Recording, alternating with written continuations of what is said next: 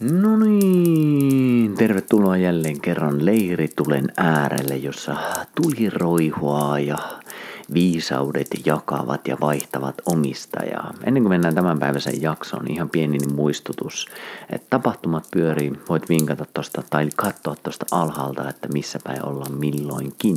Ja toinen tämmönen ihan pieni pyyntö, jos tykkäät näistä jaksoista, niin vinkkaa ihmeessä kaverille. Se ei ole iso juttu, mutta auttaa paljon tämmöistä omakustanne podcasti hommaa. Kaikkea hyvää sulle ja kiitos kun oot mukana ja ei muuta kuin haastattelun pari.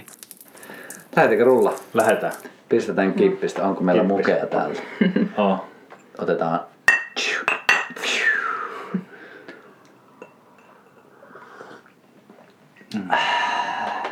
Näin.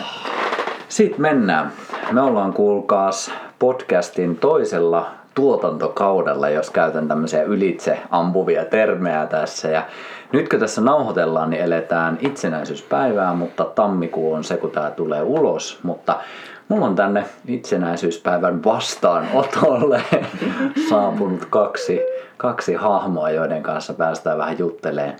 Katsotaan, mihin meidän keskustelu menee. Mutta täällä on siis Sami ja Suvi. Haluatteko vähän esitellä, että ketäs olette? No, mä voin aloittaa. Terve vaan, kiitos tästä vastaanotosta. Mä oon Sami Nuora ja mä oon toiminut tässä luonnonmukaisen hyvinvoinnin ja viisausperinteiden parissa nyt ehkä joku 10 vuotta. Ja niin kuin äsken muistelit tuossa, olikohan se 5 vuotta sitten, kun mä olin sun haastattelussa?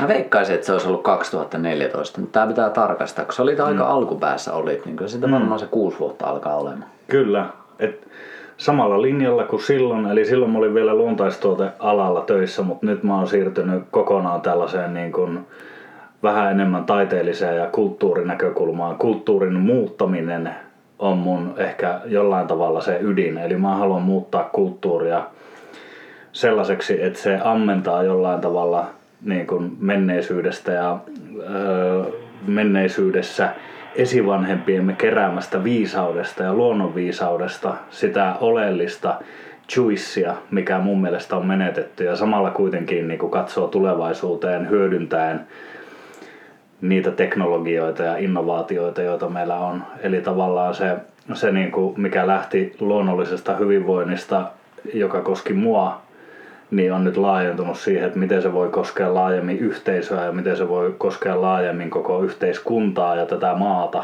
ja niin kuin luontoa. Et tällaisia tutkimuksia. Hyvien samojen teemojen ääressä olemme. Ehkä pikkusen eri kulmasta tullaan, mutta sitten kuitenkin same but different. Yeah. Tuntuisi olevan teemat. Kyllä. Teikäläinen oli myös ekatuotantokaudella meikäläisen vieraana ja se oli erittäin tykätty jakso ja ihmiset kovasti tykkäsivät siitä, niin mukava, että olet comebackin tehnyt tässä, mutta sä et ole yksi. Täällä on myös Suvi sun rinnalla. Suvi, mikäs meininki? No kiitos kutsusta, ihan hyvä meininki ja hyvä itsenäisyyspäivää. Ja mä oon siis Suvi Sistonen ja mä oon aika pitkän tien käynyt tuolla kulttuuripuolella ja mä oon muusikko ja valokuvaaja ja ehkä 15 vuotta nyt tutkiskellut erilaisia hyvinvointialan viidakoita ja lähinnä itseni parantamisen myötä. Ja nyt sitten tosiaan ollaan Samin kanssa tekemässä yhdessä tämmöistä elontietoa, missä laitetaan ikään kuin viisaat ja vähemmän viisaat päämme yhteen.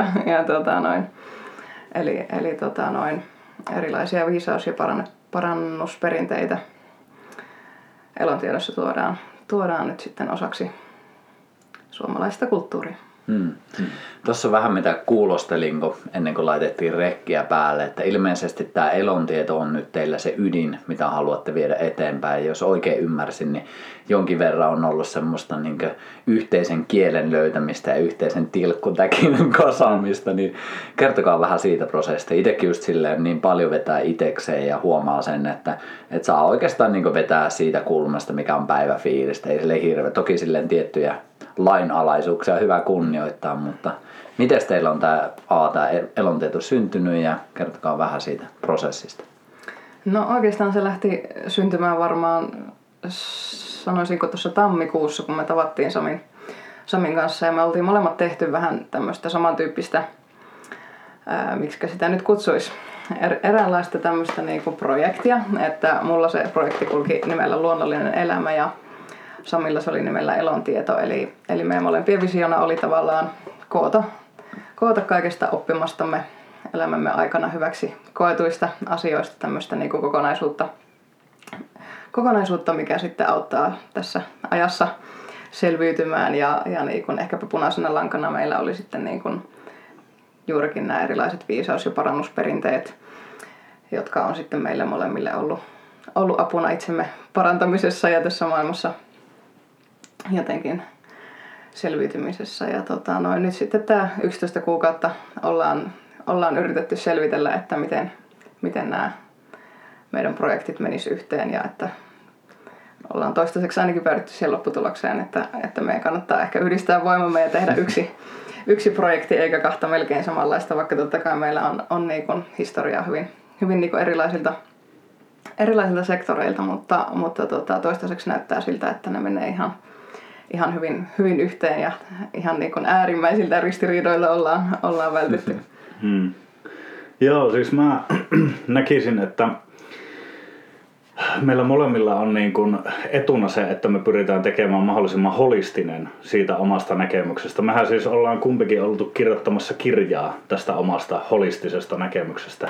Mutta haasteena on just se, että kun holistinen tarkoittaa kokonaisvaltaista, niin sitten kun me yritetään tuoda kaksi tosi kokonaisvaltaista ajatusta niin kuin yhteen, niin totta kai se on, koska siinä nivoutuu kaikki mitä Suvi on oppinut elämänsä aikana ja kaikki mitä mä oon oppinut elämäni aikana, niin juuri siinä tavallaan on se haaste, että miten ne saadaan niin kuin menemään yhteen. Mutta jollain tavalla mä ehkä näen myös, että siis mä itse koin, kun mä tein yksin elontietoa, mä olin tehnyt sitä tavallaan vuoden tai mistä se nyt aloittaa, ehkä mä olin tehnyt sitä koko ikäni, niin haasteena tavallaan sen niin kuin juuri sen oman subjektiivisuuden ja että mulla on vaan tietynlaista osaamista kuitenkin loppujen lopuksi, vaikka mun näkemys on laaja näin, mutta mä näen sen, että multa puuttuu tietynlaisia juttuja ja niin kuin Suvi on varmasti kokenut omalla soolotiellään vähän samanlaista. Ja sitten yhtäkkiä me huomattiin, kun me alettiin vaihtamaan niin kuin osaamisiamme ja muuta että tietoa, että me täydennetään itse asiassa niin kuin todella hyvin. Että just Suvilla on sellaista osaamista ja tietoa, mikä multa puuttuu ja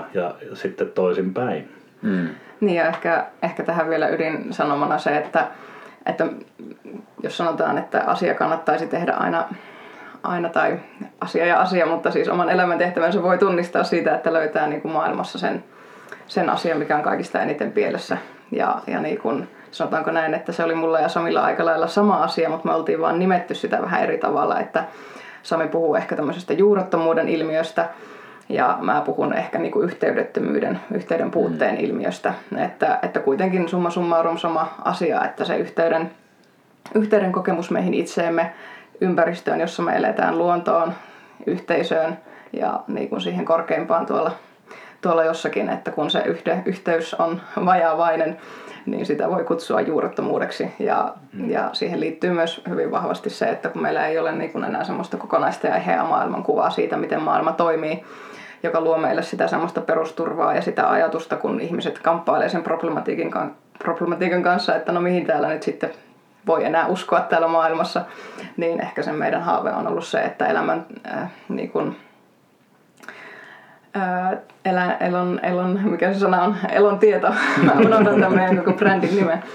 Että elontieto olisi niin kuin ratkaisuna siihen, että me on pyritty tekemään mahdollisimman tämmöinen niin kuin eheä ja kokonainen elämäntaito-oppi niin sanotusti, joka tosi paljon pohjaa ayurvedaan ja niin kuin siellä on vähän tibetiläistä viisausperinnettä mukana ja näin päin pois, mutta niin kuin pointtina se, että se esittelisi maailman jotenkin niin kuin selkeänä ja ehyenä kokonaisuutena ihmiselle, josta voi sitten niin kuin ammentaa hyvinkin kaikille elämän osa-alueille. Aika siistiä tuossa oli kuulla se, että nyt jos esimerkiksi itse mietin omaa uusinta kirjaa, niin mulla on 4 isoa teemaa siinä ja ne on yhteys omaan itsensä, yhteys luontoon, yhteys siihen omaan yhteisöön, eli heimoon, ja sitten yhteys siihen merkitykseen sille ihmiselle itsessään. Niin jotenkin hauskaa tässä kuulla myös se, että miten samojen teemojen ääressä olemme, mutta jokainen ehkä sanottaa sitä omalla tavallaan. Mä voisin sanoa tuohon, että toi mitä sä luettelit sun kirjan sisältöön, niin on melkein niin kuin täydellinen selitys terveyden käsitteestä intialaisessa lääketieteessä ayurvedassa. Eli silloin kun mä itse opiskelin intialaista lääketiedettä, siis mä koin ensin opiskelevani intialaista lääketiedettä. Sillä tavalla se oli mulle tavallaan myyty. Mutta sitten loppujen lopuksi se oli niin kuin viimeinen opiskeluviikko, kun meille tuli Intiasta sellainen yksi mun tärkeimmistä opettajista tuli opettamaan viikoksi, ja hän sitten käsitteli niin kuin terveyden käsitettä, ja hän opetti sen tavallaan sellaisena niin kuin maatuskatyyppisenä, sellaisena kerroksittaisena asiana, mikä lähtee sun omasta ytimestä ja sitten se laajenee yhteisöön ja niin kuin käsittää sen ajan ja paikan, missä me nyt ollaan, ja sopeutumisen siihen. Niin silloin mä tajusin oikeastaan opiskelevani, niin kun, tässä oli jotenkin sellainen tosi ratkaiseva hetki siinä, miten mä ymmärsin opiskelevani jotain todella universaalia asiaa. Ja että mä ymmärsin sen myös, että kun Suomessakin eheä tai terve tarkoittaa eheää ja kokonaista. Ja se on melkein sama määritelmä kuin intialaisessa lääketieteessä. Ja tavallaan tämä sai mut myös niinku juuri tähän varmistumaan siitä, että tämä ayurveda pitää suomentaa ja se pitää niinku tuoda tähän paikallisuuteen.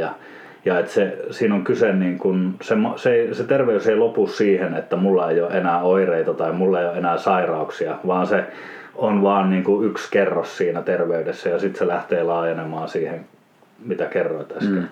Ja tässäkin niin hämmentävää on se, että meikäläinenhän ei ole ayurveda-asiantuntija ja en ole itse sieltä bongannut sitä, mutta se on jotenkin hämmentävää. Toki on sille niin sieltä täältä pyrkinyt aina tutustua ja käynyt vähän semmoista pintatason tsekkaamista tehnyt, että okei, mites tuolla, mites kiinalaiset on hoitanut nämä, mites nuo alkuperäiskulttuurit. Ja jotenkin siitä aika nopeastihan sieltä huomaa sen, että ei vitsi, näissä on niin samoja teemoja.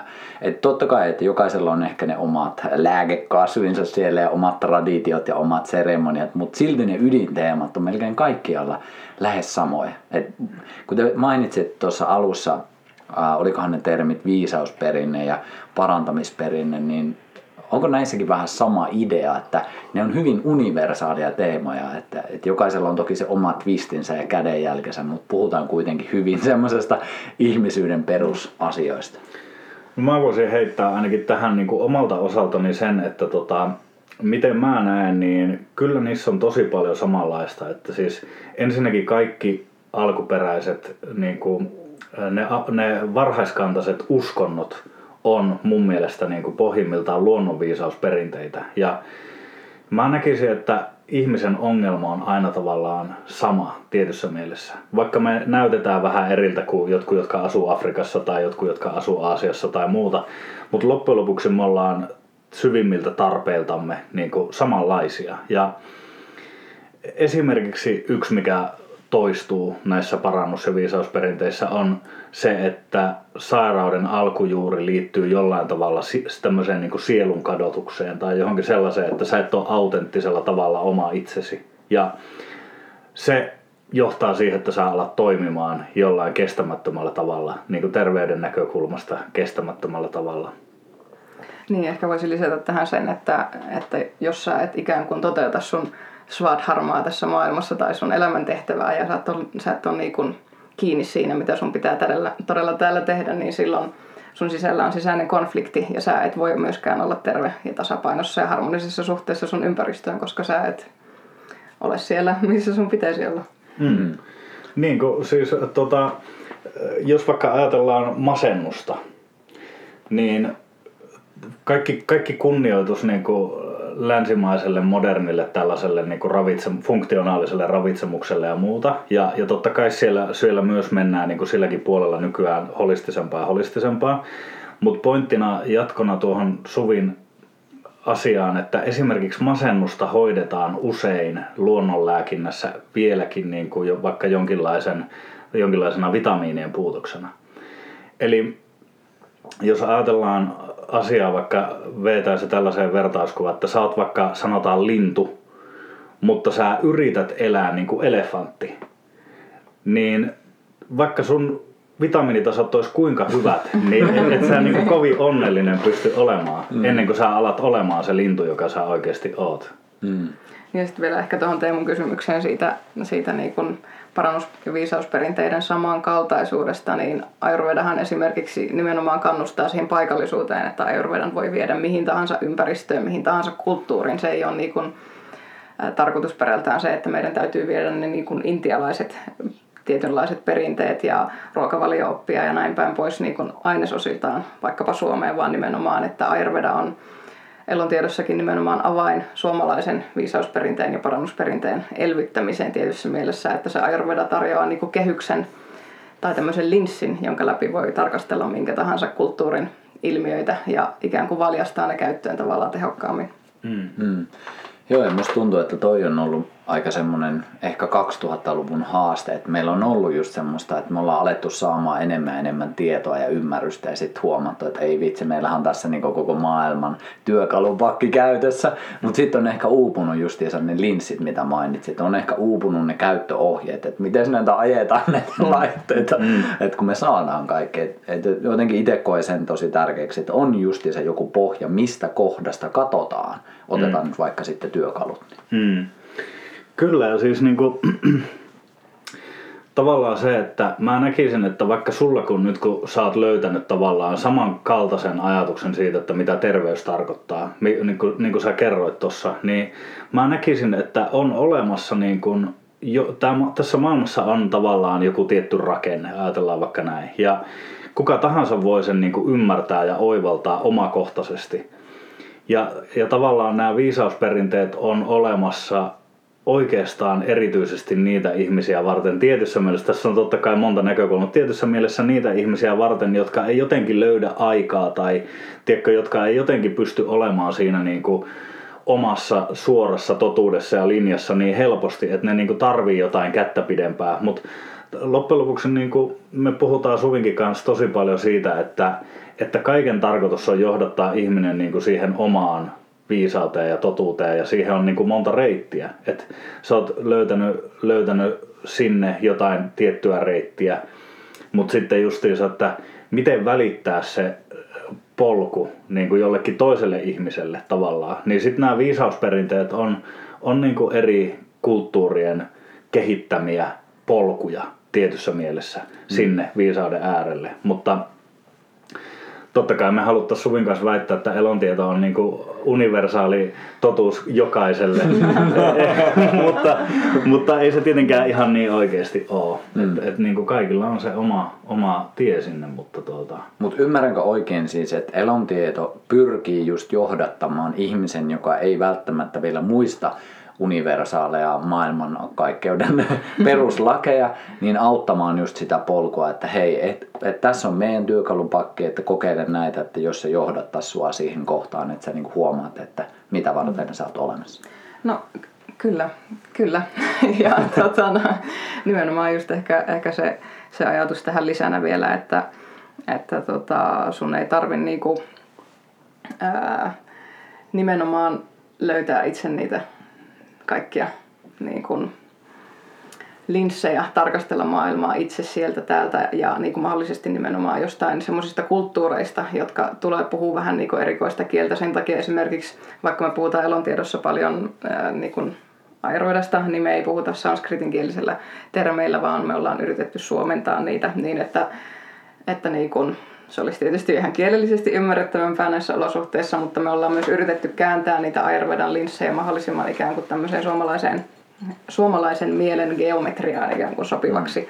Että se ei olisi niin mystistä ja erikoista itämaista jotakin, vaan me ollaan yritetty löytää sieltä ne tärkeimmät pääelementit. Ja tietenkin me Samin kanssa edelleen itsekin opiskellaan koko ajan, että ei me olla todellakaan ne ihmiset, jotka tietää ayurvedasta kaiken missään tapauksessa, vaan ihan todella alkumatkalla molemmat varmasti siinä suhteessa. Mutta että me ollaan yritetty tehdä parhaamme ja tarjolla nyt elontiedon kautta jo nyt tässä vaiheessa sitä ulos, mitä on tähän mennessä saatu kokoon. Kyllä, ja tämä on niin kuin meidän siis loppuelämän oppimatka mun nähdäkseni.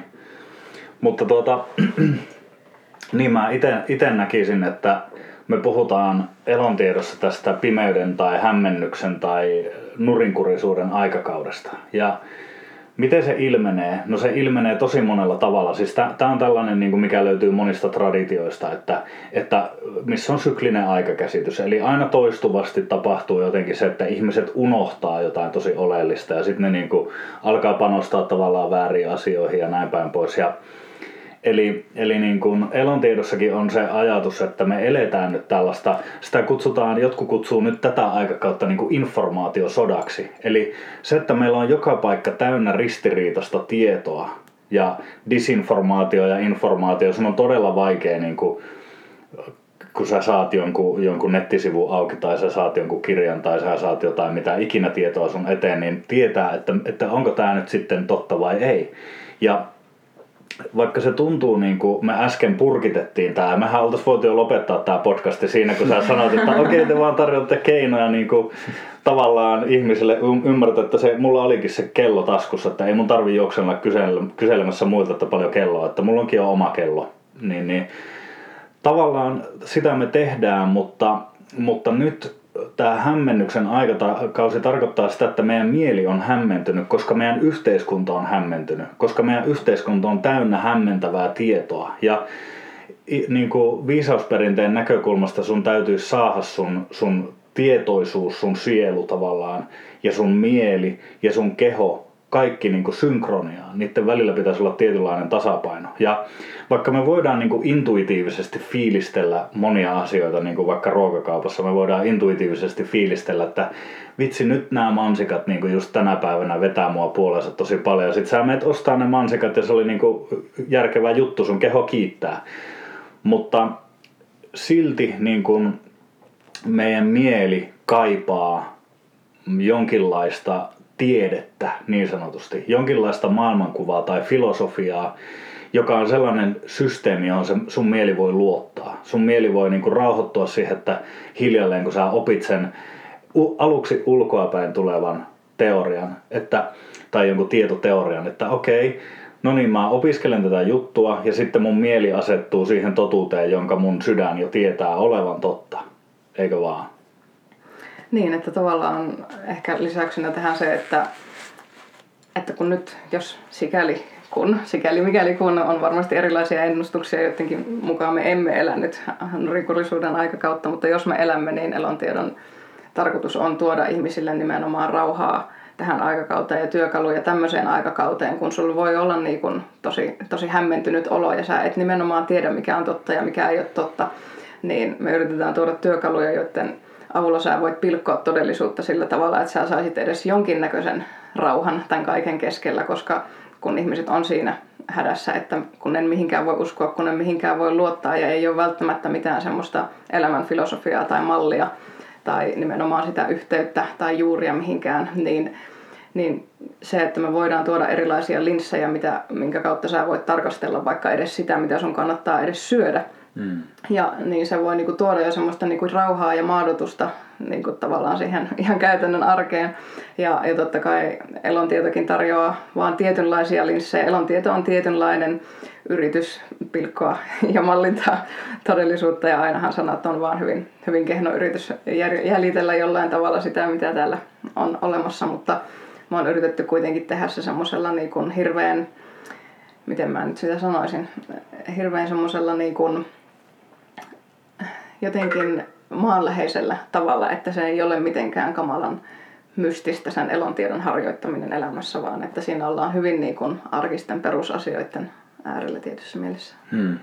Voitteko antaa vähän esimerkkejä siihen, että nyt jos mietitään, niin nyt vielä kun tehdään tätä purkitusta, niin eletään 2020, vaikkakin 21 tulee ulos, mutta nyt jos miettii jo pelkästään tätä vuotta, niin miten te näette, että tämmöinen hämmennyksen ja ehkä nurinkurisuuden aikakausi on ilmentynyt, jos ihan konkreettisia? Itsellä tulee muutamia esimerkkejä, mutta olisi kiva kuulla teidän suusta.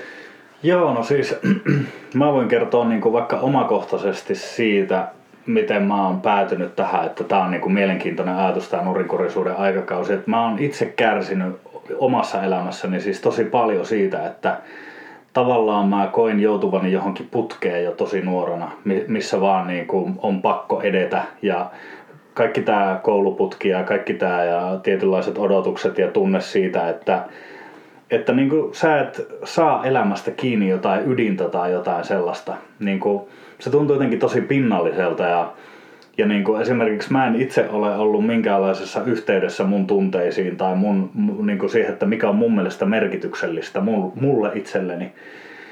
Ja sitten kun mä koin joskus 2008 jonkinlaisen havahtumisen siihen luettua, niin Anthony de Mellon havahtumisen.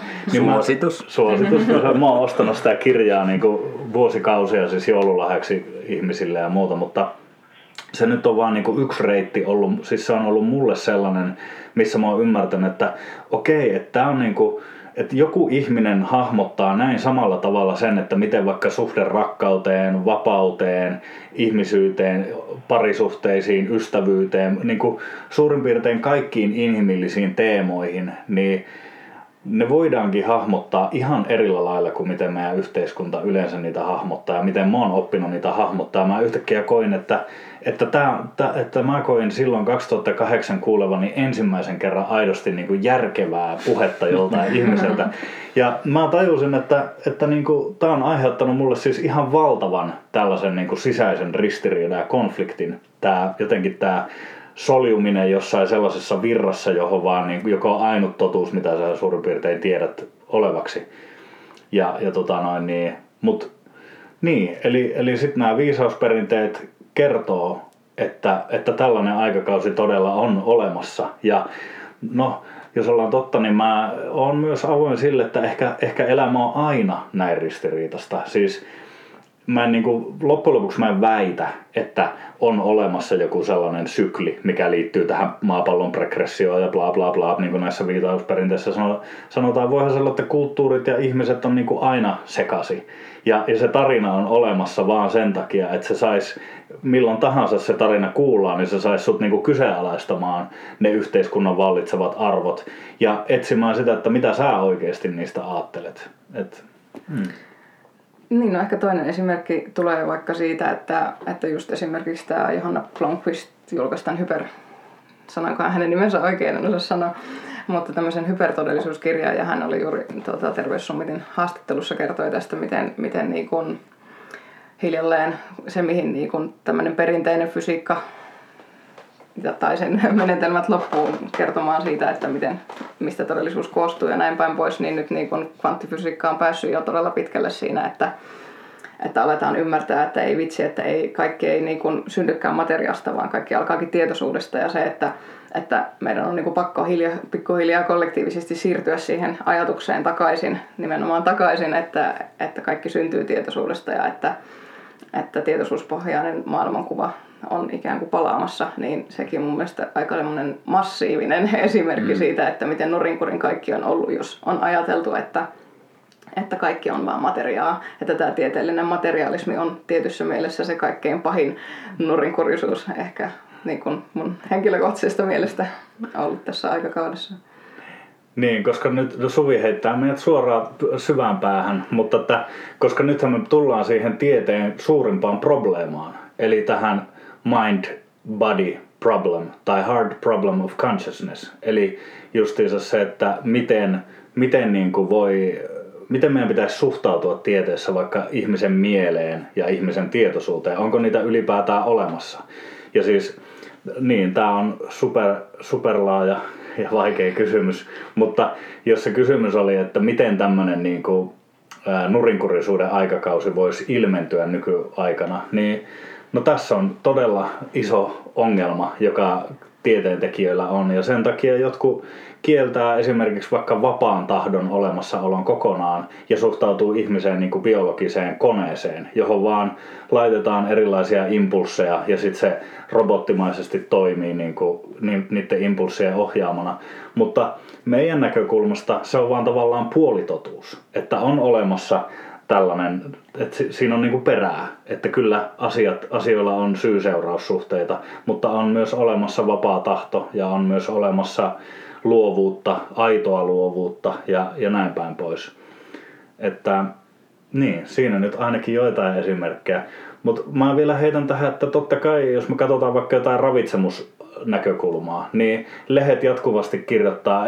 Ensimmäisellä viikolla ne kirjoittaa, että liha aiheuttaa syöpää. Seuraavalla viikolla ne kirjoittaa, että ei se sittenkään aiheuta. Ja sieltä löydettiin nämä elintärkeät ravinteet. Niin, kyllä.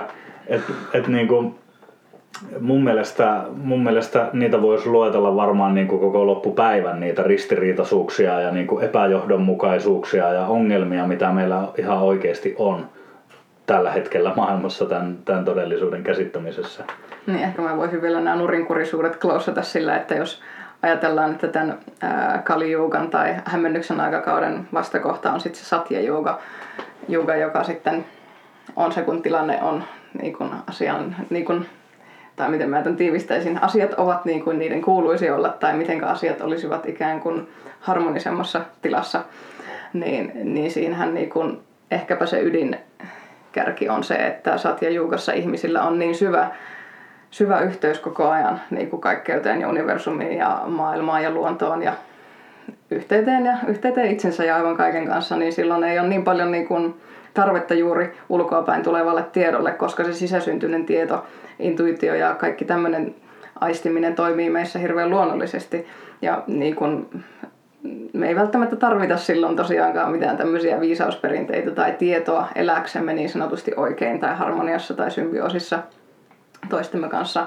Ja täällä Kali-jugan aikakaudella me ollaan niin hämmennyksen vallassa, että meillä pitää olla viisausperinteitä, meillä pitää olla ulkoapäin tulevaa tietoa, joka niin kuin pitää meidät jotenkin silleen kuosissa tai jotenkin niin kuin ymmärryksessä, että mitenhän nämä asiat kannattaisi ehkä pyöräytellä, että täällä voidaan niin kuin elää harmonissa. Joo, eikö tämä, jos miettii sitä, että jos sitä jatkuvaa, niin kuin sanoit, että maanantaina tulee tämmöinen tieto ja perjantaina tulee vastakkainen tieto, niin jos tullaan sinne ihmiseen ja jos se ihminen ei ole yhteydessä omaan itseensä, niin sitten se on näiden vanki. Se on vähän niin kuin vanki ja se koko ajan se pingismatsi käy siinä, että ei perhana, nyt en saa syödä tuota, ai vitsi, nyt en saa syödä tuota. Ja jotenkin siitä helposti unohtuu sitten, että no vitsi, syö ja kato, että mikä olo sulla on. Että semmoinen niin kuin sisäinen feedback ja sen, että ottaa enemmän yhteyttä siinä, että miltä tämä tuntuu, miten se tekee sun pitkässä juoksussa olon, mitä se antaa sun energiatasolle, miten sä nukut, miten sun paino käyttää. Ihan vaan silleen, että niin kuin itse tutkiskelemaan, että mitä tapahtuu, kun mä syön tätä. Ja se on ainakin itsellä, koska mulla meni oikeasti valehtelematta 2003. Isä kuoli, silloin mä alkoin ravintoa yrittää ymmärtää. 2013 vuoteen, jumalauta 10 vuotta mä elin sitä ping-pong-matsia, koska mä niinku otin koko ajan sitä infoa vastaan. Ja sitten mä niinku tajusin, että en mä ole niinku itseä tässä koneella. Mä oon niinku ulkoistanut koko ajan, mä oon ottanut tuolta semmoisia totuuksia ja lyönyt itselle sen leiman, että nyt minä olen raakaruokailija, nyt minä olen tämmönen ja tämmönen, nyt minä olen tämmönen ja tämmönen. Ja sitten niinku en kuunnellut yhtään sitä, että mitä mun kehossa tapahtuu. Ja sitten vasta oikeasti alkoi nappulat menemään kohilleen silleen, kun mä pysähdin silleen, että mitä mä haluan syödä? Silleen, mitä mun keho nyt kaipaa? Ja se oli ihan täysin päinvastaista, mitä mun mieli oli luonut niistä uskomuksista. Se on ihan käsittämätöntä, että kuinka paljon sitä voi mennä tähän pingismatsiin mukaan. 10 vuotta kesti se matsi. Mutta mikä siinä on hienoa jotenkin myös se, että nyt sillä ei ole mitään väliä, että mitä ne lehet. Et mä tiedän aika hyvin sen, että mikä toimii ja mikä ei. Että sillä ei ole mitään väliä. Totta kai sille kiva jotain uusia tutkimuksia katsoa, mutta näin poispäin, mutta en jotenkin jaksa uskoa sitä, että nyt ihan yhtäkkiä niin lähtisi ihan kokonaan tatsia, olisi silleen, että vitsi, mitä mulla pitikään syödä? Joo, siis mä oon ite kanssa niin seilannut aika ison osan elämästäni erilaisten ruokavalioiden välillä, mutta että niin kun, mitä meillä on esimerkiksi elontiedossa, mikä on tavallaan meidän tulokulma tähän ruokavalioon, tai yksi meillä on monta, koska siis me ollaan kaikki ensinnäkin yksilöitä. Ja me pyritään niin kuin jopa pystyä antamaan tietynlaisia ratkaisuja siihen, että miten me voidaan neuvoa yksilöllisesti tosi isoa määrää ihmisiä kerralla, mikä on hirveä haaste, mutta meillä on siihen tiettyjä idiksiä. No anyway. Haastetta pitää olla. Pitää olla haasteet, tavoitteet korkealla, mutta se, että tavallaan maailmassa ei ole oikeastaan mitään, mikä pysyy koko ajan ennallaan. Ja koska kaikki kiertää sykliä ja kaikki muuttuu niin kuin muunkinlaisten spektrien välillä tavallaan kuin vaan sen tietyn syklisen systeemin välillä. Jos nyt ajatellaan sykliä vuodenkiertona esimerkiksi, niin kaikkein tärkeintä on, me tuodaan elontiedossa tämä vuodenajan mukainen ruokavalio. Ja se on niinku vaan yksi spektri, tai yksi niinku aspekti tässä. Mutta siis se, että talvella totta kai me tarvitaan esimerkiksi lämmittävämpää ruokaa, ja kesällä totta kai me tarvitaan viilentävämpää ruokaa. Keväällä, kun kaikki sairastaa räkätautia ja muuta, niin me tarvitaan vähemmän limaa tuottavaa ruokaa. Ja syksyllä me tarvitaan ravitsevaa ruokaa, koska syksyllä ihmisiä vaivaa tuulioireet ja kuivaoireet. Joten siinä on niinku perusajatus siitä, miten kaikki on liikkeessä ja kaikki muuttuu. Me ei voida elää samalla ruokavaliolla siitä näkökulmasta. Yksi mikä muuttuu on se, että me eletään lapsuudesta nuoruuteen ja aikuisuuteen ja vanhuuteen, ja koko sen ajan meillä myös esimerkiksi ruoansulatuksen tuli, niin sen vahvuus muuttuu ja erilaiset stressitilat ja sairastumisen tilat ja muut vaikuttaa siihen tuleen. Meidän pitäisi oppia jotenkin elämään sen todellisuuden kanssa, mikä on sillä hetkellä totta. Niin kyllä, että ehkä meidän tavoite jossain määrin on se, että jos me puhutaan näin yleisellä tasolla näistä asioista, niin opettaa ihmisiä niin kuin havainnoimaan ylipäätään sitä niiden ihmisten syklin kohtaa, on se sitten niin kuin kuukautiskiertonaisilla tai just tämä mainitsemasi elämänvaihde, mikä vaihde milloinkin on meneillään, mutta sitten myös se, että jos sulla tulee joku niin kuin akuutti ongelma, tai epätasapainotila, niin kun sä alat ymmärtämään niiden epätasapainotilojen luonteita, just että jos sä huomaat, että sussa on paljon raskautta tai limaisuutta tai tämmöisiä, niin ihmiset tulisi omavaraisemmaksi sen kanssa, että miten sun kannattaa muuttaa sun ruokavaliota, ja tietenkin ylipäätään tämä ajatus, että ruokasi ja lääkkeesi, niin se, että ei aina tarvitse niin täysin yksilöllistä konsultointia, ja tässä maassa ei ole ylipäätään edes ayurveda-konsultteja tai lääkäreitä niin paljon, että kaikki ihmiset pystyisi tästä näin vaan saamaan jonkun henkilökohtaisen kehotyyppidiagnoosin tai tällä tavalla, niin sitten me yritetään elontiedossa tuoda esille tämmöisiä mahdollisimman yleismaailmallisia sovellutuksia, joista olisi mahdollisimman isolle määrälle ihmisiä apua. Joo, ja tuohon vielä en tee kokonaan tästä ruokajaksoa, mutta jos miettii sitä, että jos ei tarvitse oikeasti mennä edes kauas, muutamia kymmeniä vuosia ja 100 vuotta, jos miettii sitä, että kun ei ole ollut kauppojen semmoista 24H, että sä sait mennä niin kuin joka helvetin päivä sinne kauppaan ostaa se sama jäävuorisalaatin tyyliin, että siinä on ollut just sitä syklisyyttä, että on ollut se, että keväällä tulee tietyt jutut, kesällä on tietyt jutut, syksyllä tulee ehkä satoa jostain asioista, voidaan ne kerätä sieltä ehkä talvea sitä talvea varalle, että siinä on ollut niin kuin paljon enemmän kohtaamista sen luonnon kanssa, ja se luonto on tuo siihen sitä rytmitystä myös. Mutta nyt kun me ollaan siitäkin erkaannut, ja just mitä mekin puhuttiin siitä yhteydestä luontoon, että kun se ei ole niin vahvaa tässä, niin sitten me voidaan luoda just mielellä rakenteita, että no mä menenkin tuonne kauppaan ja mä ostan nyt 365 päivää tätä yhtä asiaa, mikä on täysin mahdotonta, jos sä oisit sen luonnon kanssa tekemisissä, varsinkin sen lähiympäristö. Mutta nyt kun me ollaan niin vahvoja rakenteita tehty, että mä pystyn vaikka joka päivä syömään sitä uusseelantilaista kiiviä, jos mä haluan.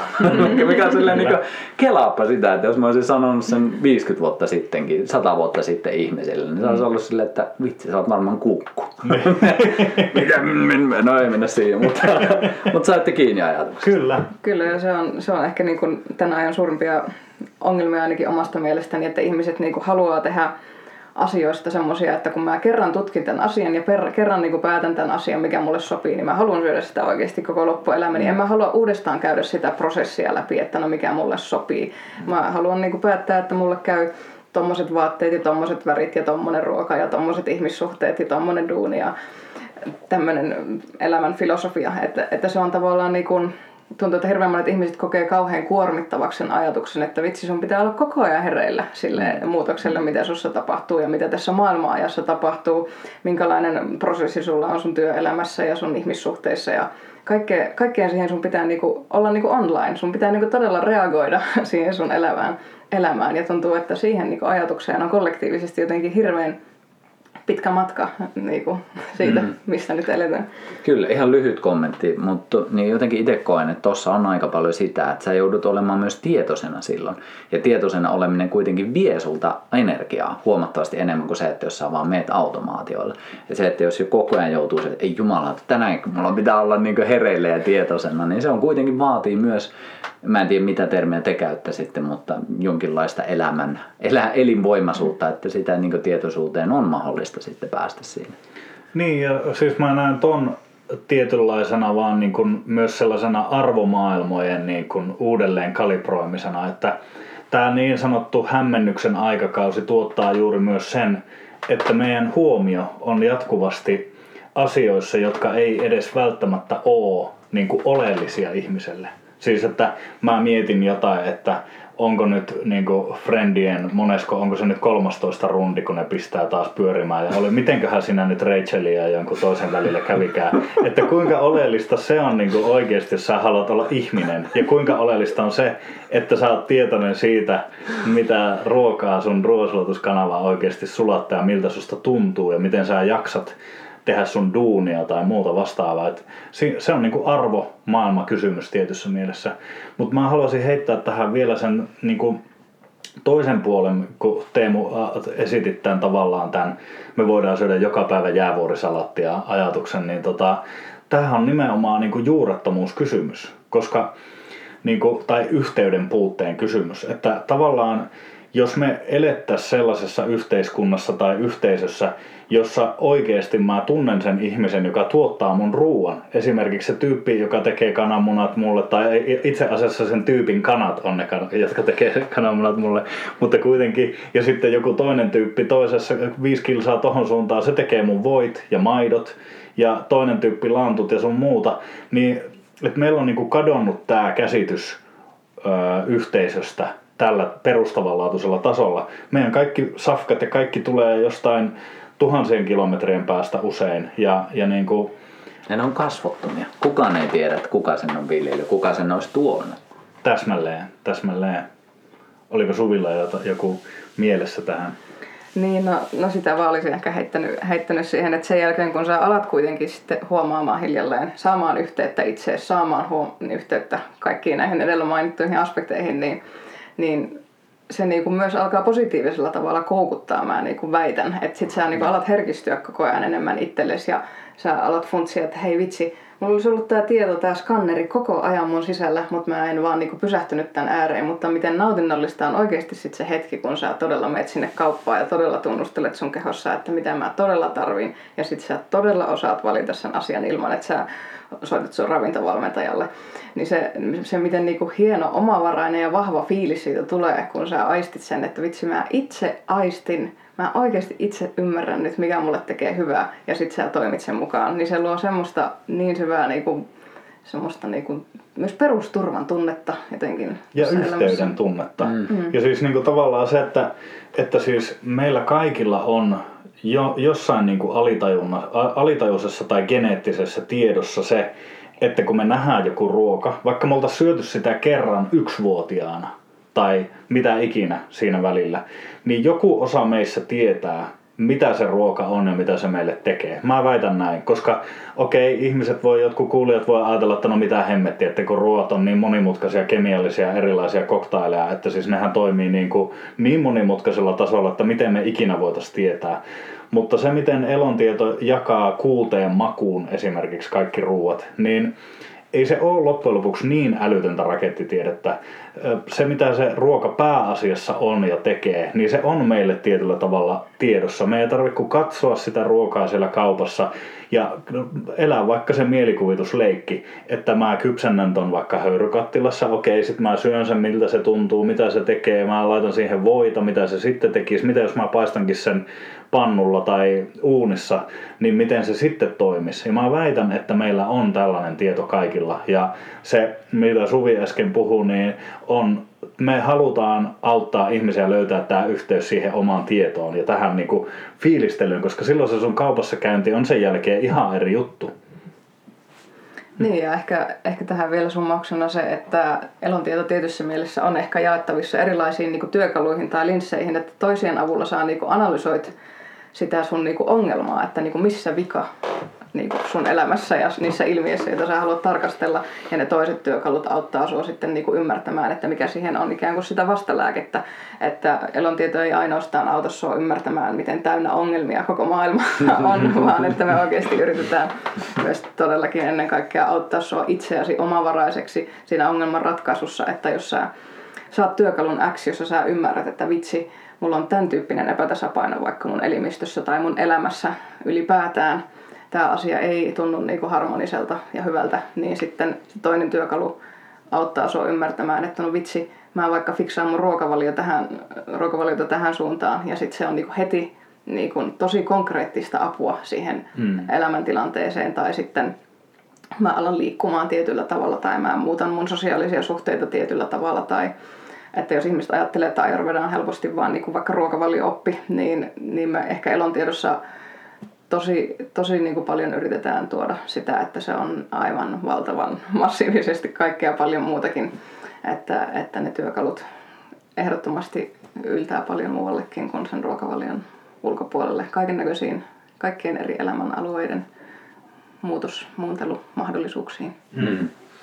Joo, ja tuohon mitä Sami sä heitit tuossa hetki sitten, että meidän keho tunnistaa sen ruoan, vaikka me oltaisiin 1-vuotiaan, niin itse heitän toisenlaisen ajatuksen, mutta myös tämmöisen rohkean ehkä ajatuksen, minkä takana kuitenkin seison ihan täysin, että mun näkemys on se, ja yritän tässä omassa työssäni myös tuoda sitä, että jos se ihminen on tosi ylikuormittunut, niin helposti just silloin se ylikuormitus peittää alleen sen, että mitä se ihminen on täällä tekemässä. Ja silloin se yhteys ei välttämättä ole niin vahva siellä.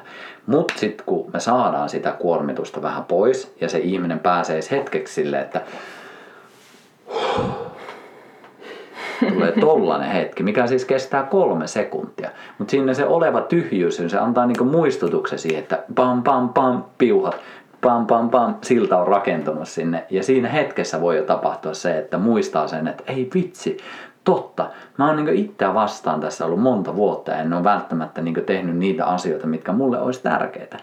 Ja jotenkin niinku itselle on ollut hienoa myös havaita se, myös omassa, mutta myös ihan niinku asiakkaiden kauttakin, että sitten se perusolemus on semmoinen, joka oikeasti haluaa palvella. Se oikeasti haluaa palvella sitä lähiympäristöä. Ja pikkuhiljaa se alkaa just näkemään, että mä en olekaan erillinen osa tätä luontoa, vaan mä oon ihan samaa osaa tätä. Ja jos mun luonto tässä lähiympäristö ei voi hyvin, niin en mäkään voi hyvin. Sen takia, kun se kuormitus on laskenut ja se selkeytyy, ja se on jotenkin hienoa nähdä se, että ihmiset oikeasti haluaa palvella. Ja me halutaan palvella niin toisia ihmisiä, mutta myös sitä niin lähielämää siinä ympärillä. Kyllä, ja tuossa tulee tosi hienosti just se, että tämä on mun mielestä niin, elämä niin sanotusti niin vaan sisäänhengityksen kulttuuria ikään kuin tässä mielessä, että meiltä puuttuu se ulospuhallus ja sitten taas mitä tulee näihin sykleihin, että meillä pitäisi olla se levon ja tekemisen ja sisään ja ulos hengittämisen sykli niin kuin kaikissa, niin sisällä kuin ulkona, niin ylhäällä kuin alhaalla, kaikissa mahdollisissa sektoreissa ja tasoissa, niin sitten se on yksi epätasapainotekijä niin kuin todella isosti kollektiivisesti, joka tätä problematiikkaa ehkä näin elontiedon silmin aiheuttaa. Mä voisin heittää tuohon Teemun ajatukseen jatkoksi sen, että myös elontiedossa niin sairauksien syntyprosessi on 6-vaiheinen prosessi ja vaiheissa, niin kuin varhaisissa epätasapainotiloissa 1-, 2-, 3 vaiheessa vielä, niin ihmisen aistisysteemi ja kaikki tämmöinen mieltymykset ja muut palvelee vielä sitä terveyttä. Mutta se on juuri niin kuin sä sanoit, että siis elontiedossa sä nähdään näin, että sitten kun se menee pidemmälle se sun epätasapainotilan prosessi, itse asiassa 5. vaihe sairauksien syntyprosessissa on se, jolloin länsimainen lääketiede diagnosoi jonkun sairauden. Okei, sulla on nyt diabetes tai okei, sulla on nyt verenpainetauti tai muuta vastaavaa. Mutta sitä ennen on 4 vaihetta, jotka ilmenee erilaisina niin kuin stressitiloina ja esimerkiksi unettomuutena tai mielen toiminnassa on tiettyjä ongelmia tai muuta vastaavaa. Ja niissä varhaisissa vaiheissa tosiaan me voidaan luottaa meidän aisteihin, mutta niissä myöhemmissä vaiheissa me aletaan usein janoamaan just sitä jotain asiaa, joka aiheuttaa meille se sairauden. Esimerkiksi lisää stressaavia asioita tai lisää jotain maksaa kuormittavaa elämäntapaa, kun meidän maksa on jo ylikuormittunut. Eli todella tärkeä pointti, minkä kerroit äsken. Niin, ja ehkä tähän vielä vaan näkökulma siitä, että se mitä terve nykykulttuurissa tarkoittaa se, että paljon puhutaan siitä, että kuka on perusterve ihminen, niin se mikä länsimaisittain diagnosoituna on perusterve ihminen voi olla elontiedon näkökulmasta jo todella niin kuin pitkälle sairastunut ihminen tosi monista näkökulmista. Kyllä. Joo, ja se on just hämmentävää, että miten normaalina pidetään sitä, että no tässä ikävaiheessa sulla on nämä lääkitykset tulee ja tässä vaiheessa todennäköistä, että on tosiaan sitä ylipainoa ja sen mukanaan tuomat haasteet, että se on jotenkin semmoisessa isossa mittakaavassa myös tuntuu, että niin kuin me jo tosi varhaisessa vaiheessa lähdetään just mitä sä puhuit siinä putkessa, ehkä koulutyömielessä, mutta myös semmoisessa uskomusputkessa, että no niin, tälleen se niin terveys toimii tässä meidän yhteiskunnassa ja tässä 40-vuotiaana minulla ei enää seiso ja 50-vuotiaana minulla on nämä lääkitykset. Just silleen, että eihän tarvi mennä niin. Mutta jos se on iskostettu se ajatus, niin aika vaikea sitä on myöskään murtaa, ellei just tuu tietoiseksi siitä, että on tämmöiset ajatukset. Kyllä, ja se on ihan hullua, että jos sä menet 70-vuotiaana perustarkastukseen, niin siellä ollaan niinku aivan ihmeissä, jos sulla ei ole lääkityksiä, että se on niin kuin todella niin kuin harvinainen tilastollinen poikkeama, niin se on mun mielestä lähinnä vaan järkyttävää. Pakko, mä ihan sen verran väliin tuun tässä, ihan pelastan oman nahkaani siinä mielessä, että tää ei ole siis syytös yksittäistä ihmistä kohtaan, että mä nyt täällä Jumala nakkelee sulle, että sä oot paska ihminen, jos sulla on nämä äskeiset tilat, vaan enemmänkin se, että mitä just isommassa kuvassa pidetään normaalina ja sitten taas, että minkälaisessa maailmassa me eletään, että minkälaista terveyttä se tukee se meidän tämänhetkinen elin- ja olotila, että se ei ole, en missään nimessä halua syyttää, vaan enemmänkin just kannustan siihen, että me katsottaisiin sitä meidän lähiympäristöä ja just sitä, että kuinka hyvin se tuottaa terveyttä ja sitten tuoda niitä elementtejä, mitkä voisi tuoda sitten enemmän. No mä itse olen ehdottomasti kans sitä mieltä, että ongelma on, mä muotoilen sen niin kuin näin, että ongelma on mun mielestä meidän kulttuurissa ja niin kuin ihanteissa ja ideaaleissa, että mitä terveys tarkoittaa, mikä on terveyden määritelmä, siinä meillä on ongelma ja meillä on ongelma siinä, että miten me hahmotetaan sitä, mitä ylipäätään voi niin kuin tehdä, mikä on vääjäämätöntä. Me päästään taas siihen, että kun me mennään siihen tieteelliseen materialismiin, niin siinä asiat on vaan vääjäämättömiä. Eli sulla on tietty kohtalo, sulla on geeniperimä, sulla on geeneihin on kirjoitettu, että sä sairastut johonkin sairauteen piste. Ja niin kuin sen kanssa on vaan elettävä. Mutta sitten kun katsotaan tällaista niin kuin viisausperinteen ja parannusperinteen maailmankuvaa, niin meidän luonto on dynaaminen ja siinä on tavallaan ylempi ja alempi osa. Se alempi osa on se, joka vetää kohti sairautta ja muuta ja me voidaan ruokkia sitä alempaa osaa ja me voidaan mennä niin syvälle pohjalle kuin ikinä mahdollista, mutta me voidaan myös vahvistaa sitä meidän ylempää luontoa ja kehittää niitä kaikkia parhaita puolia, mitä meidän potentiaalissa, meidän piilotetussa niin kuin potentiaalissa on odottamassa. Ja niiden käyttöön ottamisesta ja niiden kautta elämisestä, niin kuin elontiedossakin on kyse loppujen lopuksi. Niin ja kyllä on täysin samoilla linjoilla edellisten puheenvuorojen kanssa ja niin kuin ehkä lisäten tähän vielä se, että jos elontieto vaan suinkin voi, niin meidän viesti olisi ehkä se, että vaikka joku muu olisi sulle ja sanonut, että sä oot jotenkin tosi tosi vaikeassa tilassa ja sä et voi enää parantua ja kaikkea tämmöistä, niin sanoisin, että elontieto voi antaa aika paljon erilaisia perspektiivejä, mitä kautta sä voit vielä parantaa sun tilannetta ja niin kuin parantua todella monista semmoisista asioista, jotka niin kuin tässä kulttuurissa ehkä yleisesti ottaen ajatellaan, että mitään ei ole tyyli enää tehtävissä ja ihmiset jätetään täysin oman onnen sanojaan, niin se on ehkä aika tärkeä. Niin ja tähän siis voisi niinku täsmentää niin, että ajatellaan vaikka että no me ei väitetä todellakaan, että me voidaan parantaa ihmisten sairauksia. Mehän ei saada edes väittää sellaista. Se on niinku lääketieteen tehtävä. Mutta otetaan nyt vaikka syöpä. Niin meidän näkökulmasta syöpää sairastavan ihmisen niinku tehtävä ei ole pelkästään maata, vaan niiden keinojen kanssa, mitä lääketiede tarjoaa. Vaikka me voitaisiin parantaa syöpää, mutta me voidaan parantaa sen ihmisen elämän osa-alueita. Siis ei siihen edes tarvita elontietoa, siihen tarvitaan vaan maalaisjärkeä. Sä voit tehdä vaikka mitä asioita, mitkä parantaa esimerkiksi sun mielialaa, tai mikä parantaa sun sosiaalista verkostoa, tai mikä parantaa sun kotia ja sun elinympäristöä, ja sitä kautta todella monia asioita. Sä voit ehkä kärsiä vähän vähemmän vaikka jostain muista oheissairauksista, mitä siinä niin kuin syöpähoitoja ja tällaisten seurauksena tulee. Eli niin. Niin, ehkä täsmennykselle vielä se, että me ei todellakaan tällä hetkellä mitenkään anneta yksilöllisiä ohjeita ihmisille, vaan me yritetään nimenomaan panostaa mahdollisimman niin kuin laajalle väestölle esiteltäviin työkaluihin, että kaikki voi nimenomaan tulla omavaraisemmaksi näiden edellä mainittujen näkökulmien suhteen, että niin kuin omavaraisuus on se pointti. Joo, ja se on hieno sana siinäkin mielessä, että sen voi monistaa niin moneen, että paljonhan sitä on kuullut just, että on se sitten sähkön tuotannossa tai just ruoan tuotannossa, että semmoisissa peruselementeissä, mutta just toi aspekti myös, että omavaraiseksi siinä, että mitä sä valintoja teet elämässä kaikilla osa-alueilla. Että just se, että se ei olisi niin liitoksissa aina siihen, että mitä Iltalehti kirjoittaa tai mitä sieltä tulee. Että niitä voi kurkata, jos haluaa, mutta silti, että se ei ole se koko totuus siitä sun olemisen tilasta.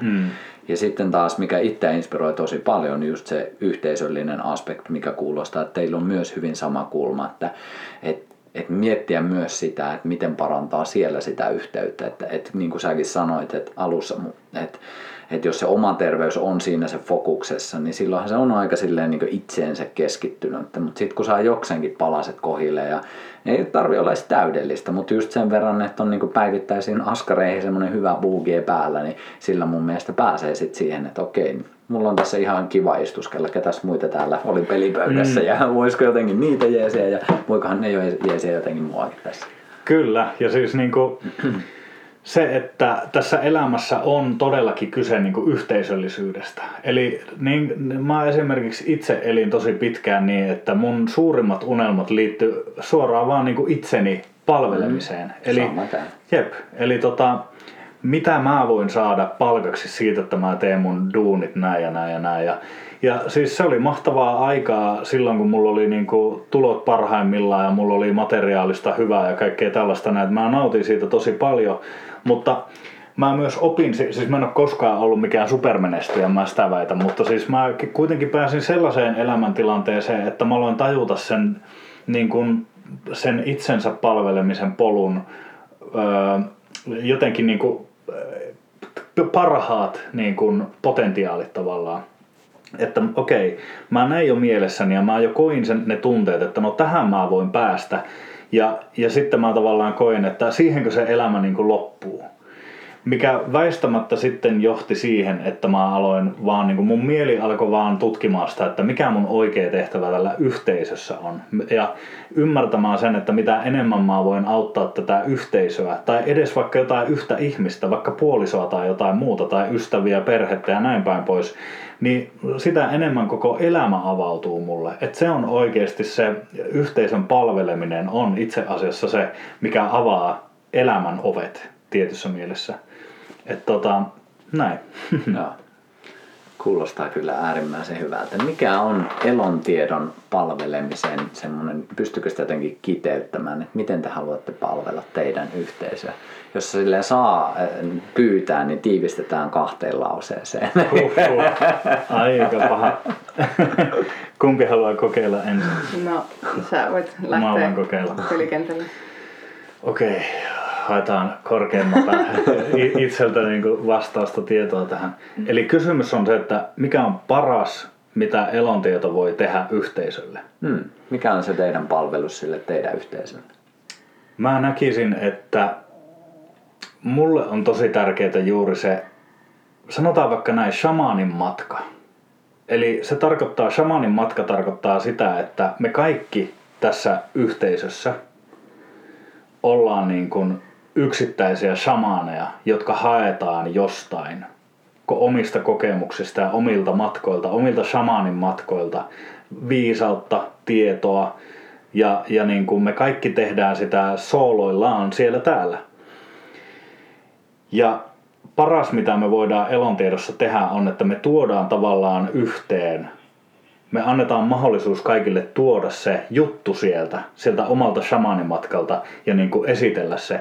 Koska mehän tehdään sitä, että me tuodaan esivanhempien, mutta myös tämän ajan ihmisten parhaita löytöjä niin kuin saman konseptin alle tavallaan, että no niin, meidän esivanhemmat löysi nämä asiat ja nyt parhaat tiedemiehet niin kuin, ja tiedenaiset, niin kuin sä viittasit Johanna Blomqvistiin äsken, vaikea suomalaiselle lausua näitä eksoottisia nimiä, niin, me tuodaan niin kuin yhteen niitä shamaanimatkoilta keräämiä parhaita paloja. Ehkä jotain tällaista. No joo, on kyllä ihan samoilla linjoilla. ja ehkä vielä voin omalta osaltani yrittää täsmentää tätä siinä mielessä, että elontieto yrittää auttaa jokaista yksilöä löytämään sen oman potentiaalinsa ja paikkansa maailmassa ja sitä kautta myös yhteisössä. Se oli 2 lausetta. Se oli aika hyvin. Ai niin, kun se piti olla 2 lauseella. Vitsi, sulla lähti vähän laukalle. Mulla tuli 49 lausetta. Mutta se oli hyvä pohjustus. Äärimmäisen hyvä pohjustus kyllä. Mun mielestä se on jotenkin tosi kiehtovaa. Ja niin kuin, nyt toistan vähän itseäni, mutta sanon sen silti, että mä oikeasti uskon, että meillä jokaisella on se oma paikkamme. Ja just se, että me ihmismielellä pystytään luodaan semmoisia tarinoita, mitkä ehkä erkaannuttaa meitä siitä tarinasta.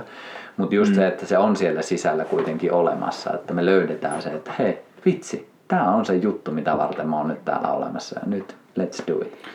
Kyllä, ja niin kuin, tää on siis elontiedossa elämän 4 päämäärää. Tääkin on uutettu ayurvedisesta maailmasta ja joogisesta maailmasta tää filosofia, mutta niistä ensimmäinen on kutsumus. Tai elämän polku, elämän tehtävä, millä nimellä sitä nyt haluakaan kutsua. Ja niin kuin se, että meillä kaikilla on, tämän filosofian, elontiedon filosofian mukaan meillä kaikilla on se, että se mitä mä kerroinkin jo siitä lintu yrittää olla elefantti asiasta, niin,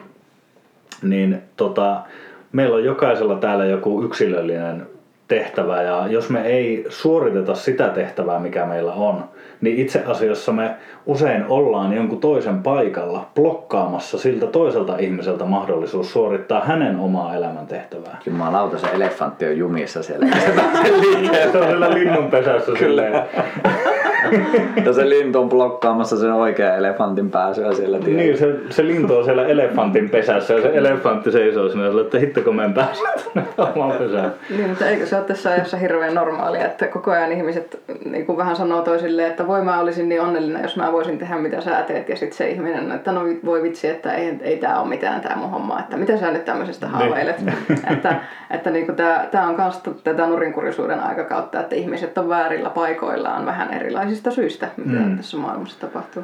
Kyllä, ja tavallaan niin kuin se niin kuin terveyden lähtökohta on siis se, että me aletaan toteuttamaan sitä meidän omaa tehtävää. Ja koska meillä pitää ensin kliksahtaa jotain täällä näin, mä osoitan, tää ei näy tässä audioraidassa, osoitan oman sydämeni kohdalle, että se löytyy niin kuin sieltä. Joku kliksahtaa siellä paikalleen ja me aletaan toteuttamaan sitä meidän omaa todellista tarkoitusta. Ja sitä kautta lähtee kaikki ne elämän muut aspektit vasta niin kuin oikeastaan liikkeelle. Eli esimerkiksi ei niin päin, että meidän täytyy ensin tavoitella hirveästi rahaa ja materiaa ja kaikenlaisia muuta, jotta me voidaan alkaa toteuttamaan meidän elämäntehtävää. Sehän on itse asiassa juuri tässä ajassa yksi suurimpia ongelmia, että ihmiset unohtuu vaan sinne materiaan ja resurssien haalimisen tielle. Vai mitä Suvi sanoo? Suvi sanoo, että nämä 4 elämäntehtävää ikään kuin nekin syklisesti toisiaan niin kuin kiertävät elementit koko ajan. Että jos ihmiset ajattelee just, että mulla pitää olla ensin tämmöistä niin kuin potentiaalia, jos elämäntehtävät on tai elämän päämäärät on tämä niin kuin, meidän kutsumus. Sitten on meidän resurssit, joita me saavutetaan usein tekemällä sitä meidän elämäntehtävää. Sitten on meidän suomentama sana onni. Eli kaikki ne nautinnot, mihin me voidaan esimerkiksi käyttää sitten sitä meidän keräämää resurssivarastoa, on se sitten rahaa tai ihmissuhteita tai ihan mitä tahansa. Ja sitten lopuksi on vapautuminen, mokshana tunnettu ilmiö, että ne kaikki on toisiaan kiertävät elementit. Että joskus sun pitää vaikka vapautua esimerkiksi sun edellisestä työtehtävästä, joka ei enää ole linjassa sun kanssa, tai kun sä alat herätä siihen, että hei, mikä onkaan mun paikka maailmassa, sä tarvitset sitä vapautumisen aspektia siinä vaiheessa. Ja jos sulla on vaikka ollut haasteita, että sä et vaikka saa kerättyä resursseina rahaa, niin se voi myös johtua siitä, että sun bisnes ei toimi, koska sä yrität tehdä väärää asiaa, vaikka sä olisit lukenut kaikkien maailman suurimpien bisneskurujen käsikirjat ja näin päin pois, mutta mä uskon, että sä et voi rakentaa mitään kestävästi niin kuin onnistunutta bisnestä, jos sä et oikeasti ole siinä sun oikealla paikalla. Ja tällä tavalla ne 4 elämän tehtävää ikään kuin on kaikki linkussa toisiinsa, että se voi olla, että sä et ensin voi alkaa keräämään rahaa, että sä voit alkaa tekemään sitä, mitä sä haluat, vaan sulla pitää olla niin paljon rohkeutta, että sä alat tekemään sitä, mitä sä haluat jo niistä lähtökohdista, jotka sulla on tällä hetkellä. Ja totta kai nämä kaikki voi kiertää ja mennä missä tahansa järjestyksessä, mutta tämä on ehkä semmoinen niin kuin ydinongelma, mitä mä tässä ajassa haistelen. Joo, jos muistelee omakin uran alkua, niin muistaa pelkästään se, että miten siisiltä tuntui laittaa blogi pystyyn yhdessä vaiheessa. Se tuntui niin isolta askeleelta ja sille, että wow, mulla on oma blogi, jota luki 7 ihmistä, mutta silti se oli se askel siinä. Ja siinä vaiheessa se oli jo se, että nyt tekee sitä juttua. Ei silloin mitään väliä, että lukiko sitä kukaan, vaan se, että sai oikeasti lähteä sille polulle. Ja sitten taas muistaa jonkun, että otti jonkun vitsi freelancer-verokortti, niin sekin oli kova askel. Että just semmoisia pikkuaskeleita, mutta mä muistan ne hetket, että niissä vaiheissa kun teki vaikka sen ekan postauksen tai sai sen freelancer-verokortin, ihan mieletön fiilis. Ja siinä tulee just se fiilis, että tähän hetkeen tää on tää mun kapasiteetti, että mä pystyn 7 ihmiselle kirjoittamaan blogin postauksia. Yep. Jotenkin, koska musta tuntuu, että taas sit semmonen sosiaalinen media ja kaikki tommonen luo semmosen kuvan, että se heti pitää olla semmoista oikeasti maailmanparannusmeininkiä, mutta jos sä niin meet sille omalle polulle, niin mun fiilis on se, että ne on pieniä askeleita, että sit se lähtee se sun potentiaali kasvaa ja sit sä jossain vaiheessa pystyt tekemään paljon isompaa, mitä et ehkä siinä vaiheessa näe, kun sä lähet. Mut sä et koskaan mene sinne, ellet sä ota sitä freelancer-verokorttia tai mikä tahansa se askel onkaan. Eli ottakaa freelancer-verokorttia. Mä en tiedä, onko semmoista edes olemassa enää, kai ne on. Ehkä ne on. Mut siis pointtina on se, että siis lähtee liikkeelle. Kyllä. Luottaa siihen, että se polku tulee siinä. Ja siis se, että niinku on todella tärkeää mun mielestä niin kuin jotenkin hahmottaa ja luoda jonkinlaista luottamusta. Se on ihan todella järkevää, mutta se ei ole mitään hulluutta niin kuin edes ajatella niin, että jos mä alan vaan niin kuin näkyvästi puhumaan ja tekemään sitä, mihin mä oikeasti uskon, niin se siis johtaa siihen, että mä tulen näkyväksi.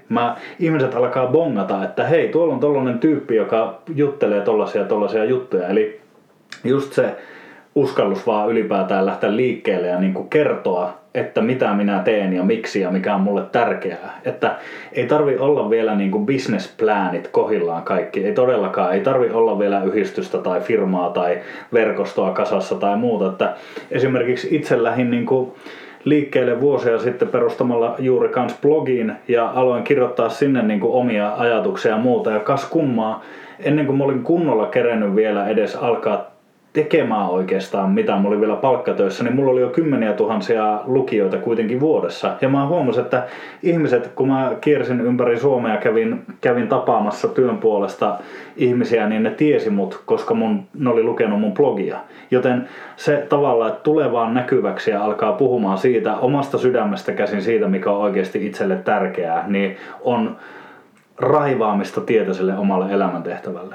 Vai mitä Suvi sanoo? No, näinhän se on, mutta ei se helppoa varmasti ole, että tosi monet kamppailee todella ymmärrettävistä syistä ja varmasti meistä itse kukin ehkä jossain vaiheessa joutunut punnitsemaan kanssa sitä, että no jos mä alankin tekemään tätä, mitä mä haluan, niin mä menetän ne mun kaikki edelliset seuraajat ja kaikki edelliset asiakkaat ja niin mun ystävätkin saattaa pitää mua aivan hulluina ja että mä oon aivan seonnut ja niin kuin, että se kriisi irrottautua siitä sun paikalta, joka ei ole se sun todellinen paikka, mihin se kuuluu astua, niin no tämä ei ole helppo siirtymä varmasti, mutta ainakin mä oon itse aivan jokaisessa niin kun ammattilokerossa, mitä olen elämäni aikana tehnyt, niin todennut sen, että vasta sitten kun sä uskallat oikeasti olla niin kun mahdollisimman autenttinen ja tuoda oikeasti sitä sun sanomaa ja arvomaailmaa ja sitä niin kun värähtelyä oikeasti esille, että millä spekseillä sä sitä teet, niin vasta silloin sä oot oikeasti vetänyt puoleesi ne asiakkaat, jotka sun kuuluu vetää. Ja niin monet ihmiset on sanonut, että no voi vitsi, hyvä, että sanoit tästä jutusta, että se naulasi tämän jutun, että heti piti ottaa suhun yhteyttä, kun mä huomasin, että sä uskallat sanoa, tiedätkö, tämmöisen jutun ja mä halusin just semmoisen tyypin, joka uskalti puhua tästä asiasta ja näin päin pois. Ja se on ihan sairaan pelottavaa. En mä mitenkään sano, että tosta noin vaan kaikilta niinku pitäisi niinku onnistua hetkessä, että se on joskus niinku ollut itsellä jopa 10 vuosien niinku duuni, että mä pääsen johonkin kohtaan, että mä uskallan tehdä jonkun jutun, mutta mä sanoisin, että vasta siinä vaiheessa, kun on, ja varmasti mekin ollaan ainakin jossain mittakaavassa ehkä kaikki jouduttu kokemaan semmoinen ainakin jollain tasolla, että kun menettää tarpeeksi paljon elämässään ja joutuu niinku tarpeeksi syviin vesiin, niin silloin ikään kuin joutuu vähän niinku antautumaan, on se sitten ihan konkreettinen kuolema tai niinku mikä ikinä. Ihmisillä on niin valtavan iso niinku spektri aina kokemuksia, minkä edessä joutuu vähän niinku polvistumaan elämän eteen, että ei vitsi, että mistään ei tule mitään ja kaikki on niinku nyt kaikki on menetetty, niin vasta siinä vaiheessa oikeastaan niin kun tuntuu, että monet tipahtaa siihen tuntemukseen, että miltä sen elämän niin pitäisi tuntua, mikä se on se merkitys, mistä sen elämä niin sulle huutaa, että vitsi, täällä on se sun paikka. Ja vasta siinä vaiheessa, kun sulla ei ole enää mitään menetettävää, sulla ei ole enää verkostoja, sulla ei ole ystäviä, sulla ei ole ehkä perhettä, sulla ei ole terveyttä, sulla ei ole välttämättä mitään näistä, niin siinä vaiheessa sä oot vähän silleen, että no aletaan nyt sitten tekemään sitä, mitä mä haluan oikeasti tehdä, koska sano kuka tahansa, mitä tahansa, koska ei ole enää niinku just mitään menetettävää. Niin siis luopuminen on yksi, se on niinku tavallaan tässä syklissä se näistä neljästä elämän päämäärästä, niin se on se syklin viimeinen vaihe. Totta kai se voi olla myös aloittajavaihe, mutta juuri se, että me joudutaan, elämässä on tämmöinen ilmiö kuin luopuminen ja niin kun se on yksi sellainen asia, mistä puhutaan todella liian vähän. Se on sama ilmiö myös kuin kuoleminen. Me kuollaan erilaisille asioille, meidän pitää päästää irti erilaisista asioista ja se, että toteutuuko se meidän elämässä niin, että elämä vaan pakottaa meidät luopumaan joka kerta, me vaan roikutaan ja pidetään täysillä kiinni, että ei, mä en halua luopua, mä en halua, että elämässä on tällainen asia kuin luopuminen. Vai onko se niin, että me ollaan päästy siihen oivallukseen, että me kokean jo ennakoidaan, aavistellaan, vaistotaan, tutkitaan, visualisoidaan sitä polkua, että onkohan meillä tulossa jonkinlaista luopumista niin kuin tulevaisuudessa. Ja me aletaan jo valmistautumaan. Siis esimerkki. Mä oon itse tehnyt monia sellaisia duuneja, missä mä oon pitänyt liian pitkään kiinni siitä työpaikasta. Mä en oo tunnistanut itsessäni tai mä en oo halunnut tunnustaa itselleni sitä, mikä mun fiilis on, kun mun fiilis on selkeästi sanonut, että tää juttu on tulossa tiensä päähän. Ja mä oon huomannut, että aina silloin kun mä en oo itse valmis antautumaan elämälle ja siihen luopumisen periaatteeseen, niin se luopuminen on kaikkein kivuliainta. Mä joudun jo liian pitkälle umpikujaan ja sitten mun on pakko päästää irti niin kuin tuskallisesti. Mutta sitten taas kun mä oon oppinut siihen, että mä alan jo aistia, mä en pidä mistään kiinni liian tiukasti, vaan mä alan jo vähän päästää otetta, niin se irtoaakin paljon helpommin. Ja silloin taas tulee tilaa sille jollekin uudelle.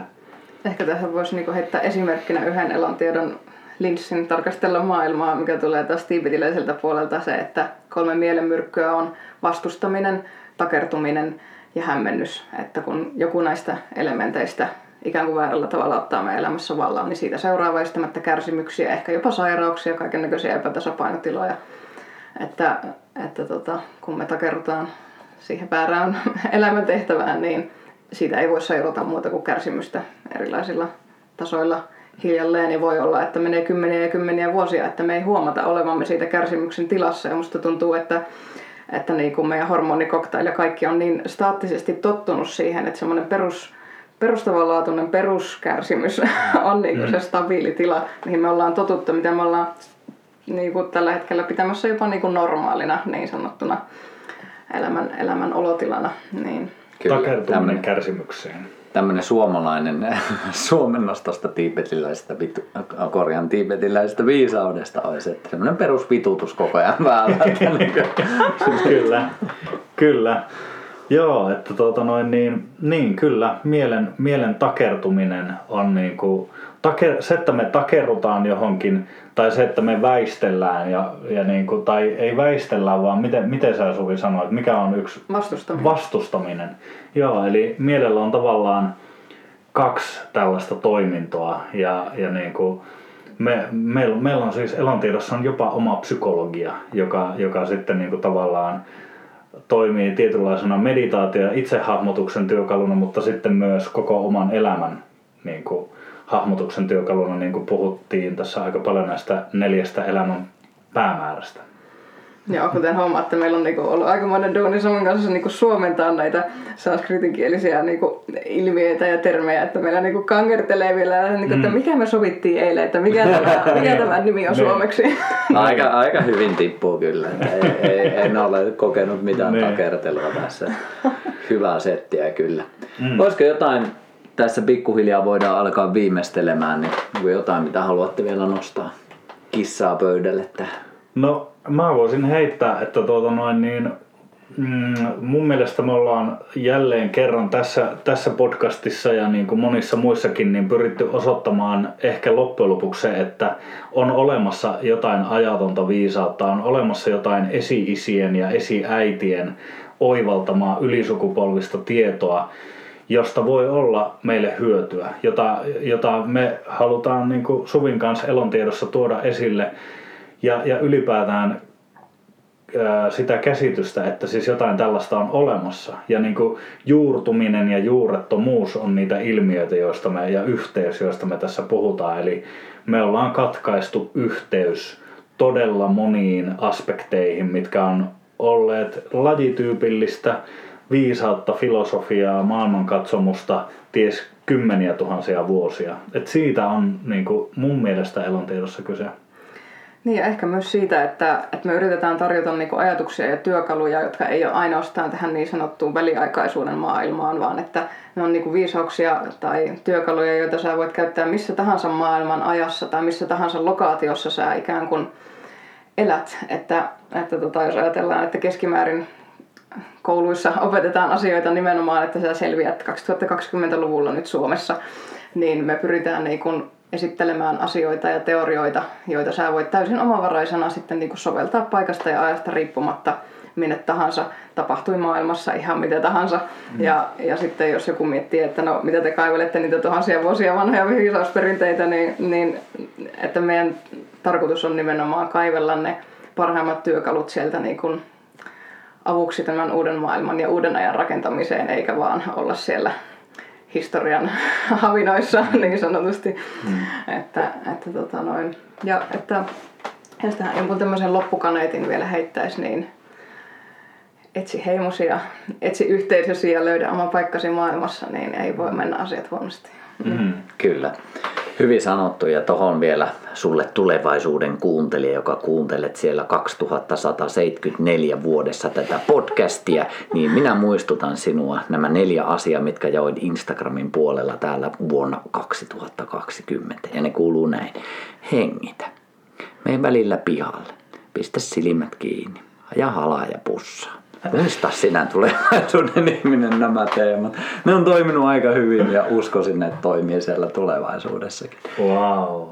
Ihan äärimmäisen hyvä. Kiitos kun pääsitte jakamaan viisautta. Niin mistä me voidaan jatkaa teidän seuraamista? Elontieto.com Elontieto.com. Sitten meillä on Instagramissa Elontieto virallinen. Sitten meillä on Telegramissa Luonnollinen elämä ja Joiki. Meidän omat terveys- ja hyvinvointi- ja kulttuuriaiheiset ryhmät. Sitten on vielä suvisistonen.com ja saminuora.com. No niin. Kyllä siinä on perattavaa. Niin ja siis se, että meillä on siis tapahtumia ja meillä on tulossa kursseja. Meillä on tulossa elontiedon peruskurssia ja muita workshoppeja ja me kehitetään yrttilääkintä workshoppeja ja kursseja ja me kehitetään villiyrttijuttua ja mitäs kaikkea. Ja me toimitaan Alkemistin talolla eli myös alkemistintalo.com. Alkemistintalo.com, kyllä ehdottomasti siellä on Mikko Quist ja Anna Aalto, jotka meidän kanssa joiden kanssa me kehitetään, harjoitetaan tätä paikallista elämäntapaa tai paikallisuutta korostavaa elämäntapaa. Meillä on kanalaa ja muuta. Meillä on siistit kotisivut, jossa näkyy meisinkiä. Ja että tervetuloa tapahtumiin. Kyllä. Mahtavaa. Tsemppiä tälle vuodelle, mitä sitten eletään, kun tämä tulee, niin kaikkea hyvää. Ja mukava oli päästä kyllä keskustelemaan ja katsotaan, että mitä tämä vuosi tuo tullessaan. Kiitos. Jatketaanko vielä jossain toisissa merkeissä. Kyllä. Koskaan ei tiedä. Hyvä. Iso kiitos. Ja jos tykkäsit keskustelusta, niin vinkkaa ihmeessä kaverilla ja pistä vähän jakoon. Niin se on aina tämmöiselle omakustanne podcastihörhöille äärimmäisen hyvä juttu. Kiitos. Ei muuta kuin seuraavaan kertaan ja kaikkea hyvää.